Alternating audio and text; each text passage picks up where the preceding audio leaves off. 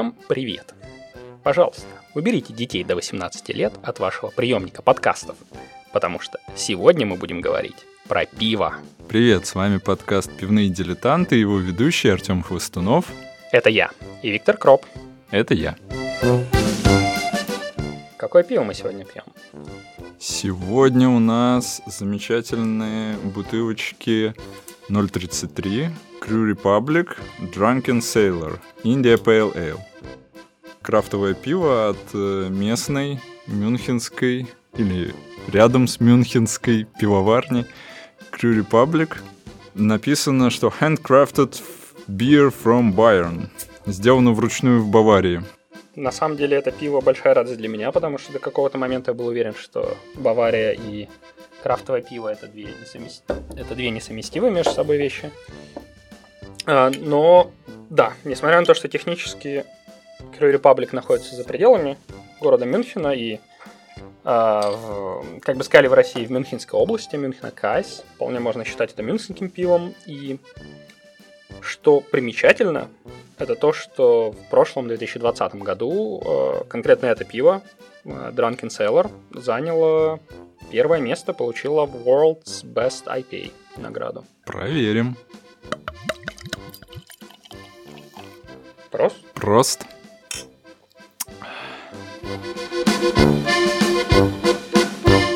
Скажи, а находишь ли ты что-нибудь особенное в том, что мы не просто пьем это пиво из бутылок 0.33, а налили их в фирменные бокалы True Republic? Я считаю, об этом надо поговорить. Итак, сегодня наша тема – тара для пива. К- какая бывает тара вообще? О чем будет речь? Я тару понимаю как то, в чем можно покупать или продавать пиво, или переносить пиво. И то, из чего это пиво можно пить. То есть это бокалы, кружки. Я предлагаю начать с исторического экскурса. Э, Есть такая книга э, британского ученого с британского музея, историка Нила Макгрегора, называется Germany Memories of a Nation. Германия. Воспоминания нации. Э, да. Э, Насколько я знаю, на русский язык она не переведена, вот, но мне показалось, что в оригинале на английском она читается достаточно легко. И в целом я бы порекомендовал эту книгу всем, кто хотел бы чуть больше узнать про историю Германии, чуть больше, чем преподается в классическом курсе э, отечественной истории, потому что, ну, во-первых, это совершенно другая страна, э, и мы знаем ее через э, призму своего образования, в то время как у нее есть своя очень богатая история. Плюс мне очень нравится, как э, Нил Макгрегор излагает события. То есть это не э, просто как-то повести временных лет, когда там идет по порядку хронологическом, э, хронологическом порядке, что происходило, кто что сделал и так далее. Вместо этого он рассматривает историю Германии как, эм, как какие-то отдельные события, иногда даже в контексте каких-то объектов, а, через которые он передает историю страны. В частности, э, к сегодняшней нашей теме, да, э, десятая глава с классным названием э, One People, Many Sausages. Эм, Один народ, много сосисок. Да, очень глубокое, я бы сказал, даже многозначительное название. Я думаю, это о том, что в Германии много разных видов сосисок делается. Не, кажется, не сделал лучше. Но да, это действительно э, глава, она, как ни странно, поделена на две части, по сути. А Вторая часть рассказывает о том, что в Германии очень много сосисок, а в то время как первая часть э, рассказывает э, про то, что ассоциируется с сосисками, это пиво. Так вот, э, еще древнеримский сенатор, писатель Публий Корнелий Тацит в сотом году нашей эры написал трактат «Германия», где рассказал про светловолосые, голубоглазые племена, которые день и ночь поглощают напиток, полученный ферментированием... Из чего у нас варят пиво обычно? Чменный солод и хмель. А вот хмель не добавляют. Так вот, Тацит рассказывает про племена светловолосые, голубоглазые, которые день и ночь проводят тем, что потребляют а, напиток, образованный при ферментировании солода. И делают это они из рогов с позолотой. Наверное, можно э, рассматривать как один из таких исторических первых немецких сосудов э, для пива классический рок. Э, из той же главы э, можно узнать, что в Британском музее огромное количество различных сосудов для пива. Но самая их большая коллекция относится к Германии. Это различные сосуды, в основном из 16-17 веков, из которых пили пиво. Они бывают разные. Бывают бокалы, бывают кружки с крышками, без крышек. Они сделаны из совершенно различных материалов. А самый дорогой и самый, наверное, необычный образец сделан из янтаря. Это огромная пивная кружка а, из белого очень редкого янтаря, который добывался в Пруссии. Ну, насколько я знаю, 90% всего мирового запаса янтаря находится, а, находились в Пруссии, а сегодня находятся в Калининградской области.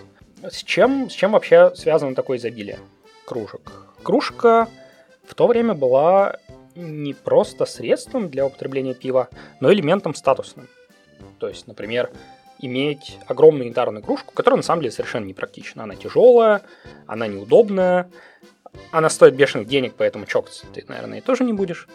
Тем не менее, иметь ее на столе – это был признак того, что человек очень богат. А, и Германия, которая состояла из огромного количества различных каких-то земель, графств, монастырей и прочего, а, каждый из них старался выделиться, и а, в каждом регионе была своя особенная кружка. Но была еще связана с употреблением пива интересная традиция. Что в разных культурах по-разному принято, так сказать, фиксировать сделку, да? То есть где-то пожимают руки в качестве завершения подтверждения сделки. Так вот, в немецком языке есть э, замечательное слово цутринкен, потому что в Германии руки друг друга не жали. Вместо этого брали свои красивые кружки, наливали в них пиво, таким образом, распивая этот любимый нами напиток, э, завершали, подтверждали сделку, как признание, так сказать, благих намерений всех сторон участвующих. А при этом исторически многие кружки были по несколько литров в объеме, поэтому даже октоберфестовский масс 1 литр уже не кажется таким таким уж и необычным. Ну, кружка осталась, остается статусным элементом и сейчас. Например, э, в многих э, мюнхенских пивных, исторических, как, например, Hofbräuhaus, дословно это придворная пивоварня, в которой есть ресторан в самом центре Мюнхена, очень известный, исторически тоже. Там в, в таких пивных есть свои завсегдатаи, то есть это постоянные посетители. В Хофбрюхаусе таких три с половиной тысячи зарегистрировано, и они пьют не из стеклянных кружек, как простые туристы, а из своих собственных, обычно глиняных, вот как раз с крышечкой. Крышечка нужна, чтобы вкус и аромат пива не выветривался. То есть тоже и, и красота, и полезность. И более того, в том же Хофбройхаусе для завсегдатаев есть 600 ячеек специальных, куда они могут убирать свои кружки после того, как там посидели, ну и брать их, когда придут в следующий раз. Это то, что ты видишь сразу слева на входе, там есть такое отдельное помещение. Именно, именно так. Много ячеек, и на каждый замочек да, конечно, у каждой свой собственный э, замочек, который может открыть только владелец. Вопреки, э, кстати, известным так сказать, городским мифом, эти ячейки в этом сейфе не передаются по наследству или там их нельзя выиграть. Чтобы получить такую ячейку в пользование, надо действительно часто ходить э, в Хофбрюхаус и пить там пиво. Например, одна из ячеек навсегда зарезервирована за одним э, уважаемым посетителем Хофбрюхауса, который на протяжении 60 лет, где-то с 50-х годов с послевоенного времени, и до самой своей смерти в 2012 году каждую пятницу приходил в Хофбрюхаус и пил там пиво. Как говорят в Хофбрюхаусе, если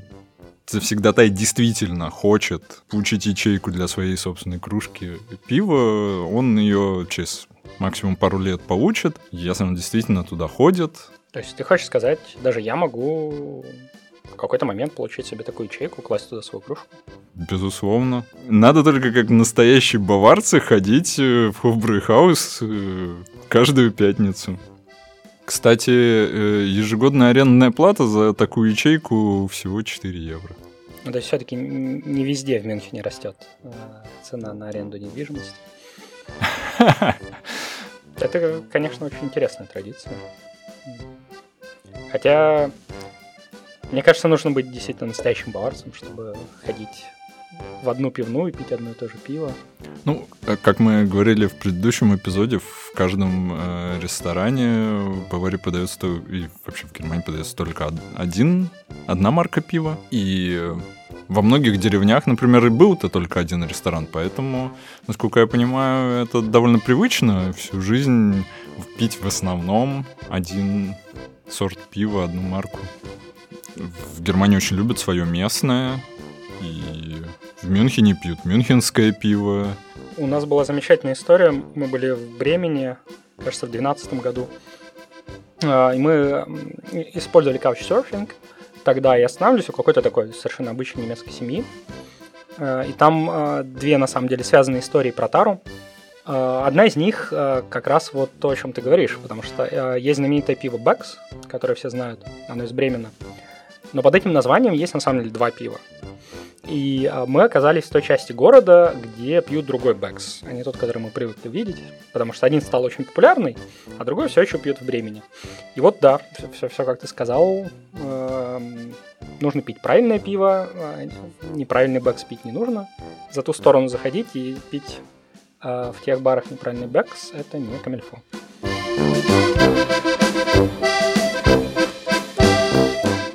Ну, могу сразу рассказать вторую историю тогда. А, она тоже связана с тарой, и, наверное, действительно классическая тара для пива – это бутылка. И то, что нас тогда удивило, когда мы там разместились, нам показали, как выглядит квартира, и в подвале стояли ящики с пивом. Много. Ну так, три-четыре друг на друге. В них стояло пиво, естественно, Beck's, естественно, правильный Beck's. Ну, мы посмотрели, там интересно. Вот, спросили, а где у вас тут э, ближайший бар-то, чтобы нормальное пиво попить? Разливное, в смысле. Они говорят, типа, так вот, нормальное пиво. Говорим, ну это же бутылочное пиво. Мы хотим хорошее, свежее, вкусное, разливное.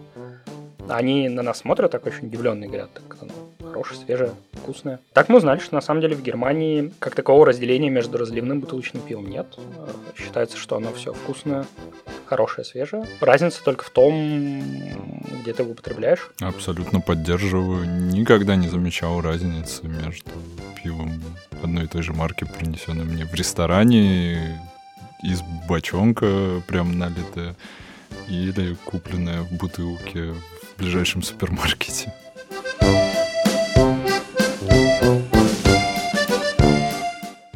Раз уж мы заговорили про тару, которой пиво можно выносить.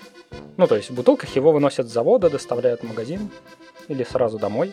Но кроме этого есть, конечно же, и другие способы вынести пиво. И э, в Германии, мне кажется, они только набирают популярность. Я, честно говоря, не знаю, как с этим сейчас в России и насколько это популярно в России. Будет здорово, если об этом расскажете дорогие наши слушатели. А, а поговорить я хочу про такую штуку, которая называется гроулер. Что это такое? Витя, ты спрашиваешь, значит, у тебя, видимо, гроулера нету. Не, и у меня нет ни малейшего понятия, что это такое. У меня гроулер есть, у меня их даже целых два. Э, это, по сути, очень большая бутылка. Э, обычно классический гроулер – это либо 64 американских унции, это порядка 2 литров, либо 32. Они встречаются реже, это порядка литра. А, по сути, да, это коричневая реже прозрачная бутылка с крышкой, иногда с клапаном на такой прищепке фарфоровым.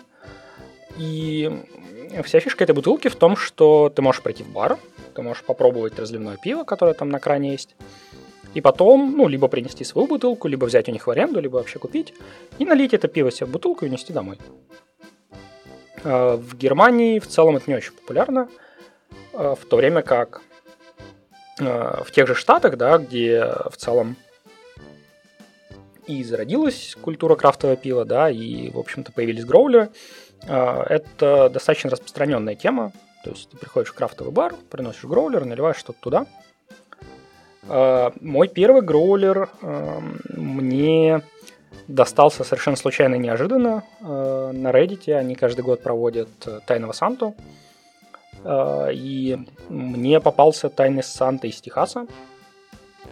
Он, к сожалению, не уложился ни в какие сроки. Ни до Рождества, ни до Нового года подарок не приехал. Он очень сильно извинялся, но сказал, что подарок будет очень локальным и очень местным, и мне обязательно должен понравиться. А пришел мне, собственно, вот классический гроулер на 64 унции – с завинчивающейся крышечкой а, из местной техасской пивоварни. И на самом деле он у меня очень долго пылился на полке, потому что в Германии с гроулером ты особо никуда не пойдешь, потому что, а, как мы уже говорили раньше, пиво, что в бутылках, что на разлив по качеству не отличается, и в целом а, из обычного Бергартена люди с собой пиво не уносят. Ну вот разве что в тех самых кружках с крышечкой. А в то время как крафтовых пивоварнях это вполне себе в коду. Другое дело, что в Баварии их не то чтобы прям очень много. А, но вот э, у нас в деревне, где я живу, какое-то время назад как раз такая пивоварня открылась. Называется Браухаус Гермеринг.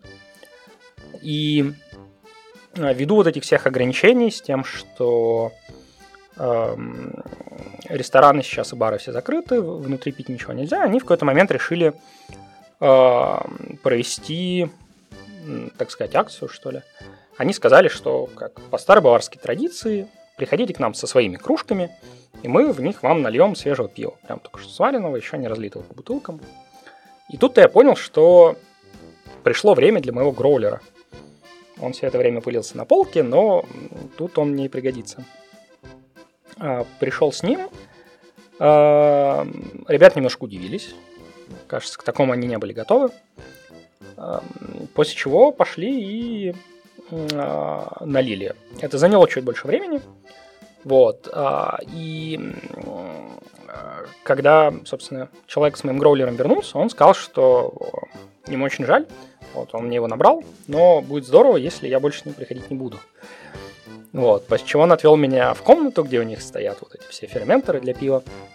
И показал, что на самом деле если обычный гроун, гроулер, да, его наполняют с крана, как вот обычно в баре наливают пиво, то есть без, по сути, когда давление подается внутрь кеги, да, то они наливают напрямую, напрямую из вот этого а, огромного чана. И а, для того, чтобы они могли это наполнять, им сначала нужно накачивать CO2 э, в бутылку, чтобы выровнять давление. И только после этого пиво можно наливать внутрь. И у них нет переходника. У них был только переходник на обычную бутылку, классическую, очень маленький. И для большого гроулера с большим горлышком, с э, вот этой фарфоровой э, крышкой с зацепом. А мой гроулер оказался где-то посередине, и э, для них это было очень неудобно. Вот, так я купил свой второй гроулер. Э, у них части они продавались. Э, и в целом я нахожу это прям очень классным. Потому что, что бы ни говорили, но для крафтового пива все-таки есть разница между разливным и бутылочным, потому что бутылочное все-таки оно стоит какое-то время, оно, я не знаю, можно ли так говорить, подходит в бутылке, в то время как свеженькое прямо из чана, оно немножко другое на вкус. Не могу сказать хуже или лучше, но в целом здорово, что его можно вот так унести с собой. Прикольно.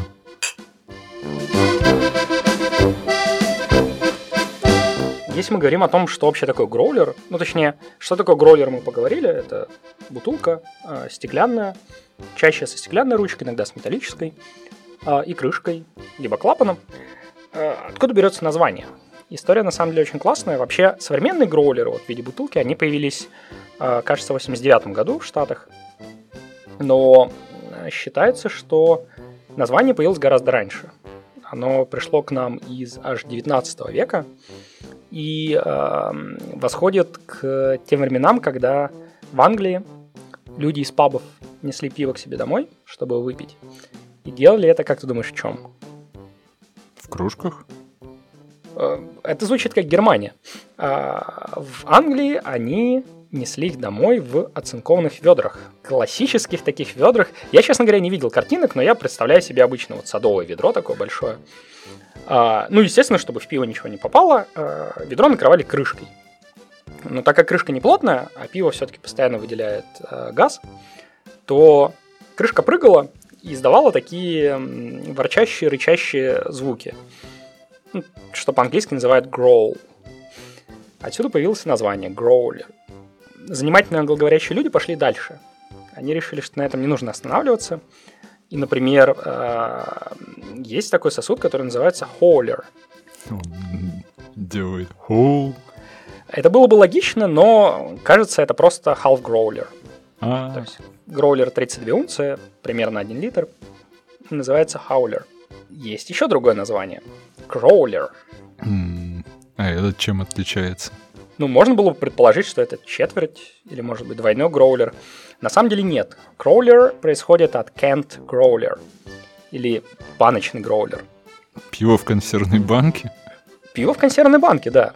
А, ну, на самом деле, классическая алюминиевая банка – это консервная банка, да. Но алюминиевые банки все-таки э, изготавливают на линии, да, то, то же самое, как бутылки. Бутылки, они э, разливаются на линии, потом э, крышка специальной машины как-то закрывается. То же самое с алюминиевой банкой. Ты наливаешь банку, закрываешь крышкой, после этого ты можешь доставлять. А что если ты уже пришел в бар, хочешь унести с собой пиво, но для тебя важно, например, э, чтобы ты, ну, во-первых, оно жило дольше, да, потому что в гроулере все-таки пиво обычно считается, живет где-то три дня, потом начинает терять свои вкусовые качества. А, дольше хранить не рекомендую. А если ты хочешь хранить дольше, или отвезти куда-то, чтобы оно не протекло, потому что гроулер все-таки не очень герметичный, он может и протечь, и воздух попадает, в общем-то, и внутрь, и газы оттуда выходит. Собственно, Кент, Гроулер, Кроулер – это как раз решение этой проблемы. А, кажется, в 2002 году, опять же в Америке, крафтовой пиварне пришло в голову, а почему бы нам не штамповать консервные банки прямо на месте? Ну, то есть, приходит клиент, говорит, я хочу 64 унции, около 2 литров этого пива. Они говорят, класс, хорошо, наливают его в консервную банку с помощью специальной машины, а, одевают крышку, запечатывают, ты получаешь, по сути, классическую алюминиевую банку размером 2 литра с краником, ну, не краником, а замочком, да, для открывания, и сверху можешь приклеить любую этикетку. Классная штука, я лично никогда таких в жизни не видел. А, не знаю, доберется ли это когда-либо до Германии, или, может быть, уже есть. А, очень интересно, есть ли такое в России, и прямо жду не дождусь э, увидеть это в Штатах, потому что, судя по тому, что пишут в интернетах, э, кроулеры набирают все больше и больше популярность, и, и среди пивоварен, и, в общем-то, среди потребителей пива. Вообще я за любые способы принести домой вкусное свежее пиво. Прямо из пивоварни. За это надо выпить. Точно. Пошли по увеличению размера, там от кружек, бутылок, гроулером уже двухлитровым перешли. Еще больше, наверное, будут бочонки. Бочонки тоже, в общем, разные бывают. На Октоберфест, например, привозят пиво традиционно в больших бочках на много литров. Это, как мы говорили, одна из традиций Октоберфеста открывать бочонок. Меня, кстати, в этом плане еще всегда очень радует, что в классических бергартенах, особенно крупных, вот вроде Хиршгартена или вот э, Августинер Келлер, они, у них регулярно есть э, момент, когда они при, привозят новый бочонок, и торжественно его открывают, начинают разливать из него.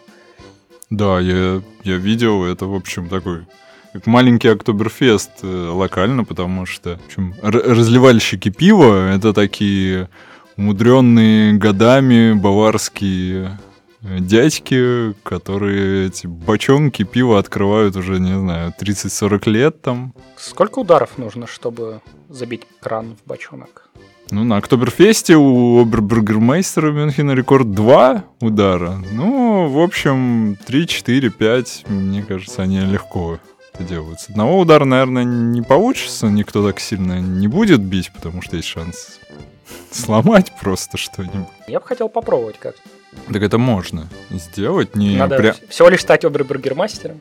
Нет, нет, все на самом деле сильно проще. Конечно, не с таким большим бочонком, а с пятилитровым, но экспириенс-то почти тот, тот же. Например, напротив Хофбрюхауса, который мы уже упоминали в центре Мюнхена, есть э, еще одна пивная, Айнгер, и там точно можно заказать себе целый бочонок пива и самому же его открыть. Деревянный. Деревянный, настоящий. И прям забить краник.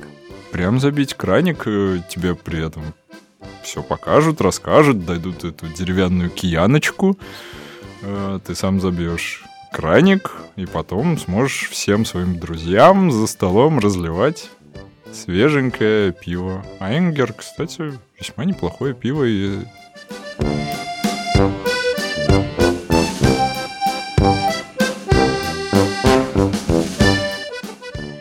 Бочонки бывают еще алюминиевые, которые можно купить в супермаркете и пить пиво из бочонка прямо у себя дома или на природе.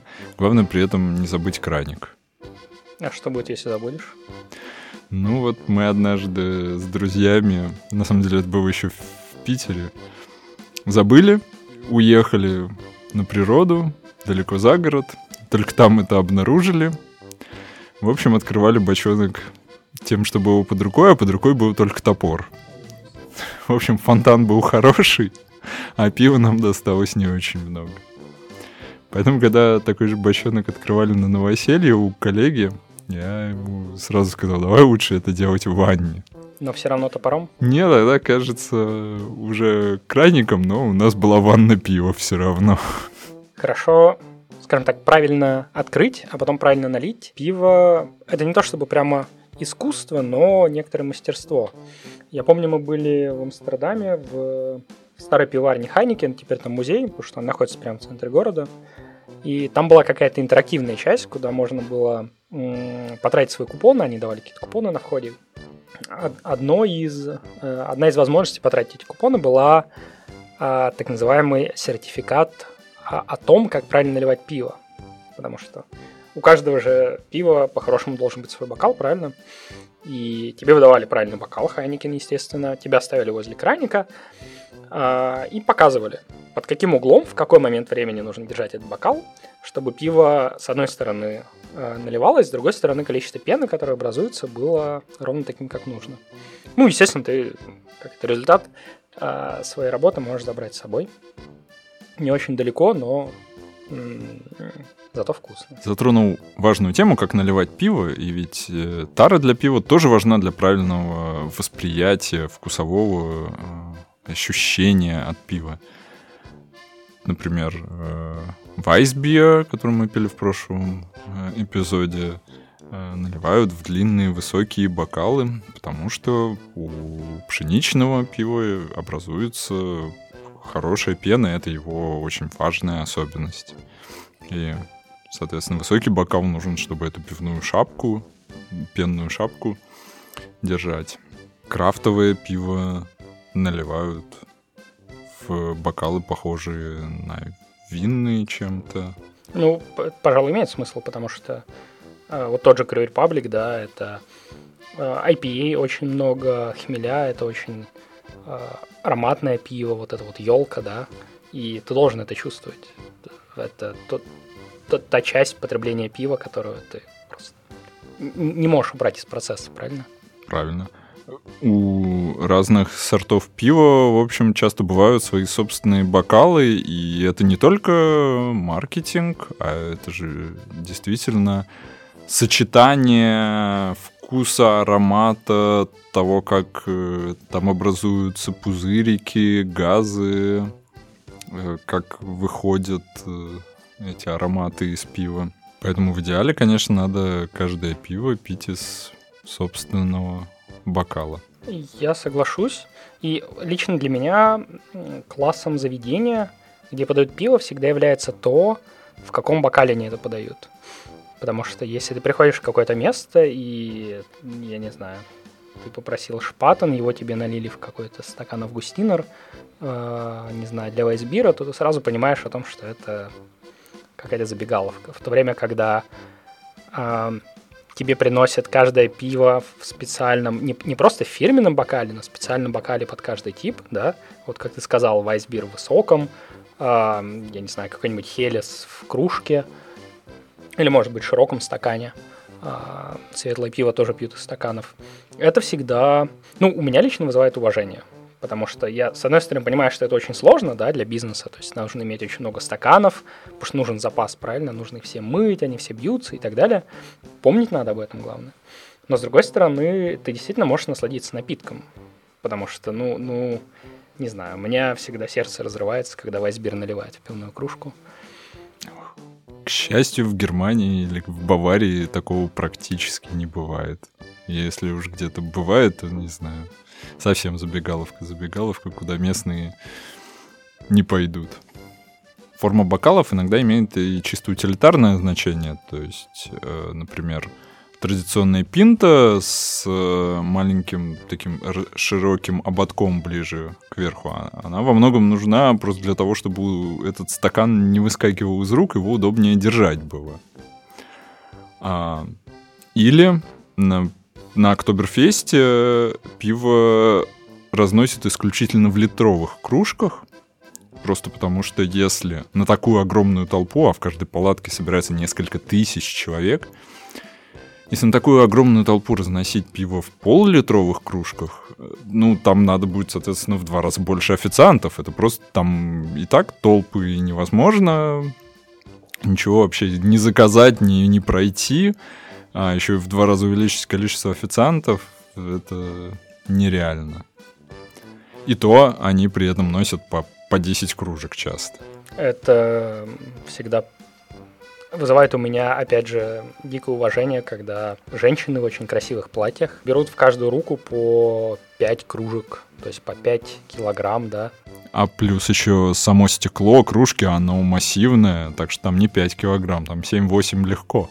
Ты, кстати, можешь об этом рассказать. Э, кажется, у тебя есть э, связанное с этим достижение. Да. Э, одна из традиционных баварских забав — это на летних каких-нибудь вечеринках налить литровую кружку пива, ну или воды хотя бы, ну, взять ее на вытянутую руку и держать, кто дольше продержит.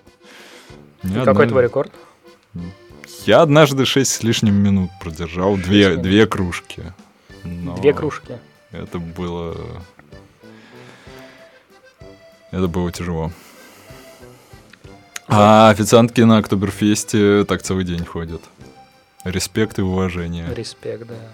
А вот, например, в Кёльне официанты, наоборот, ходят с маленькими бокалами по 0,2 литра. Зато они всегда носят их много с собой. И как только у кого-то из посетителей заканчивается пиво, они мгновенно, ничего не спрашивая, заменяют бокал. Так у тебя всегда за, за столом бокал свежего пива, холодного, оно не успевает нагреться, выветриться. А если надоело, просто можно положить бирдекель, вот эту картонную подставочку для пива сверху бокалы, и э, официант Э, поймет, что тебе больше не надо. Это, кстати, достаточно практично. Мы как-то сидели с э, коллегами в, как это называется, Вирцхаус, то есть, э, по сути, такой ресторан с пивом. Вот, и он тем примечателен, что когда-то они разливали тот самый Крю Репаблик прямо с крана. Это не часто встретишь в Мюнхене. К сожалению, они это тоже больше не делают. А, но, тем не менее, мы как-то там сидели, пили, правда, что-то другое. И я уже допил пиво, э, к нам подошла официантка, э, мы заказали новое, мой бокал она взяла и попыталась утащить бокал коллеги. А там уставал, оставалось на дне, ну, немножко пива. Вот, он завозмущался, он рассчитывал его допить. На что она очень брезгливо посмотрела на это пиво и сказала, но это же но агерль, но агерль. Я не знаю, у меня, наверное, не, получится передать эти баварские интонации в ее голосе, которые говорили, что это просто полный но агерль. Вот, и что, в общем, такое теплое мутное пиво на дне бокала, конечно, никто допивать не должен.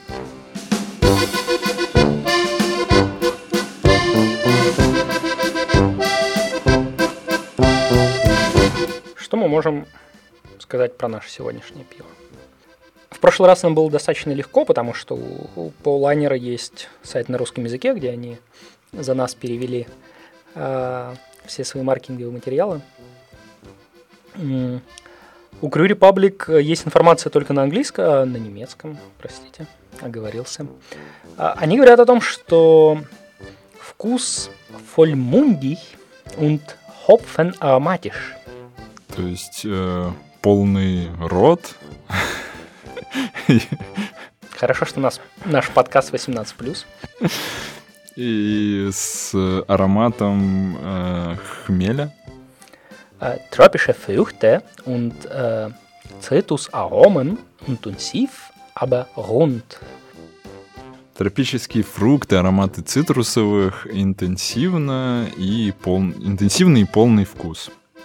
Я полностью соглашусь с этим описанием. Безусловно, чувствуются цитрусовые, что-то такое кислое, может быть, немножко грейпфрута. Не упоминают, что чувствуется привкус цедры, и это я тоже чувствую. Пиво слегка горьковатое, но вот сам, самое то, на мой взгляд, чтобы вот оно не перешло в разряд совсем горьких, а осталось таким хорошим крафтовым пивом, не традиционным хелесом, который можно литрами пить, а такой вот, который один бокал весьма, весьма хорошо.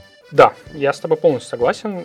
Вообще для меня, как, наверное, многие IPA, uh, Drunken Cellar пахнет хвоей, елками. Он действительно с горчинкой, но вот лично, опять-таки, на моем каком-то вкусовом барометре он находится где-то посередине. То есть более жидкие IPA мне нравится меньше, Double IPA все-таки горьковато крепковато. То есть вот Э, именно Индия PLL ну, вот и, и, идеально в моем э, вкусовом диапазоне. Это вот как раз где Crew Republic, и может быть чуть-чуть э, в ту или другую сторону. Кстати, с ним связана очень замечательная история. Э, у нас в деревне есть магазин крафтового пива. Ну, точнее, он называется просто магазин напитков, Магд. Э, но они специализируются, очень гордятся тем, что у них, по-моему, 900 сортов различного пива. Э, в целом не часто такое встретишь, э, скажем честно, в Баварии. Э, я сегодня к ним заехал, и целью моей, конечно, было купить Crew Republic, потому что я весь свой домашний запас выпил. И меня встретил хозяин, который сказал, да, проходи, конечно, у нас огромный выбор крафтового пива. Я сказал, ну, естественно, у вас есть Crew Republic. Ну, то есть, это лучший IPA в мире, наверное, самый знаменитый теперь, э, самое знаменитое теперь немецкое крафтовое пиво, на что он мне сказал, нет. Курьер паблик у них нет. Я спросил, как же так? После чего он посетовал на то, что у них э, были какие-то споры и разногласия, поэтому в этом магазине я могу найти любое крафтовое пиво, а IPA находится где-то вот там, кроме Crew Republic. И за ним пришлось заезжать на заправку. У нас на заправке есть две вещи, которые очень редко встречаются в Баварии. Во-первых, это холодильник для пива, а во-вторых, пиво, которое, э, крафтовое пиво, которое стоит в этом холодильнике. мой дилетантский вкус Crew Republic это вот как раз то самое, э, можно сказать, крафтовое пиво IPA по умолчанию. Если мне хочется какого-то крафтового IPA, то я выбираю Crew Republic. Э, и именно Drunken Sailor. Э, ты, кстати, знаешь, откуда происходит название? Не совсем. Индия Это пиво, которое появилось как способ транспортировать да, английский эль в колонии, в частности в Индию. Э, и отличается она тем, что для консервации в нем используется гораздо больше хмеля. А везли его на кораблях матросы. И вот авторы пива предположили, что, очевидно, матросы, матросы были пьяные. Логично. Ну, давайте по традиции заглянем в Антапт. 37 тысяч чекинов, то есть пиво действительно очень популярное. А, средний рейтинг 3,61. Среди моих шести друзей, или точнее шести чекинов друзей, Средний рейтинг 3.71, чуть повыше. А я лично ставлю 4.25. В целом, пожалуй, это отражает мое отношение к этому пиву. Оно хорошее, вкусное, опять-таки близко к моему идеалу IPA. Вот. Но, наверное, наверное, можно найти что-нибудь вкуснее. Ну, а я, как ты говорил, оценок не ставлю. Мне просто нравится, не нравится. Crew Republic Drunken Sailor определенно нравится.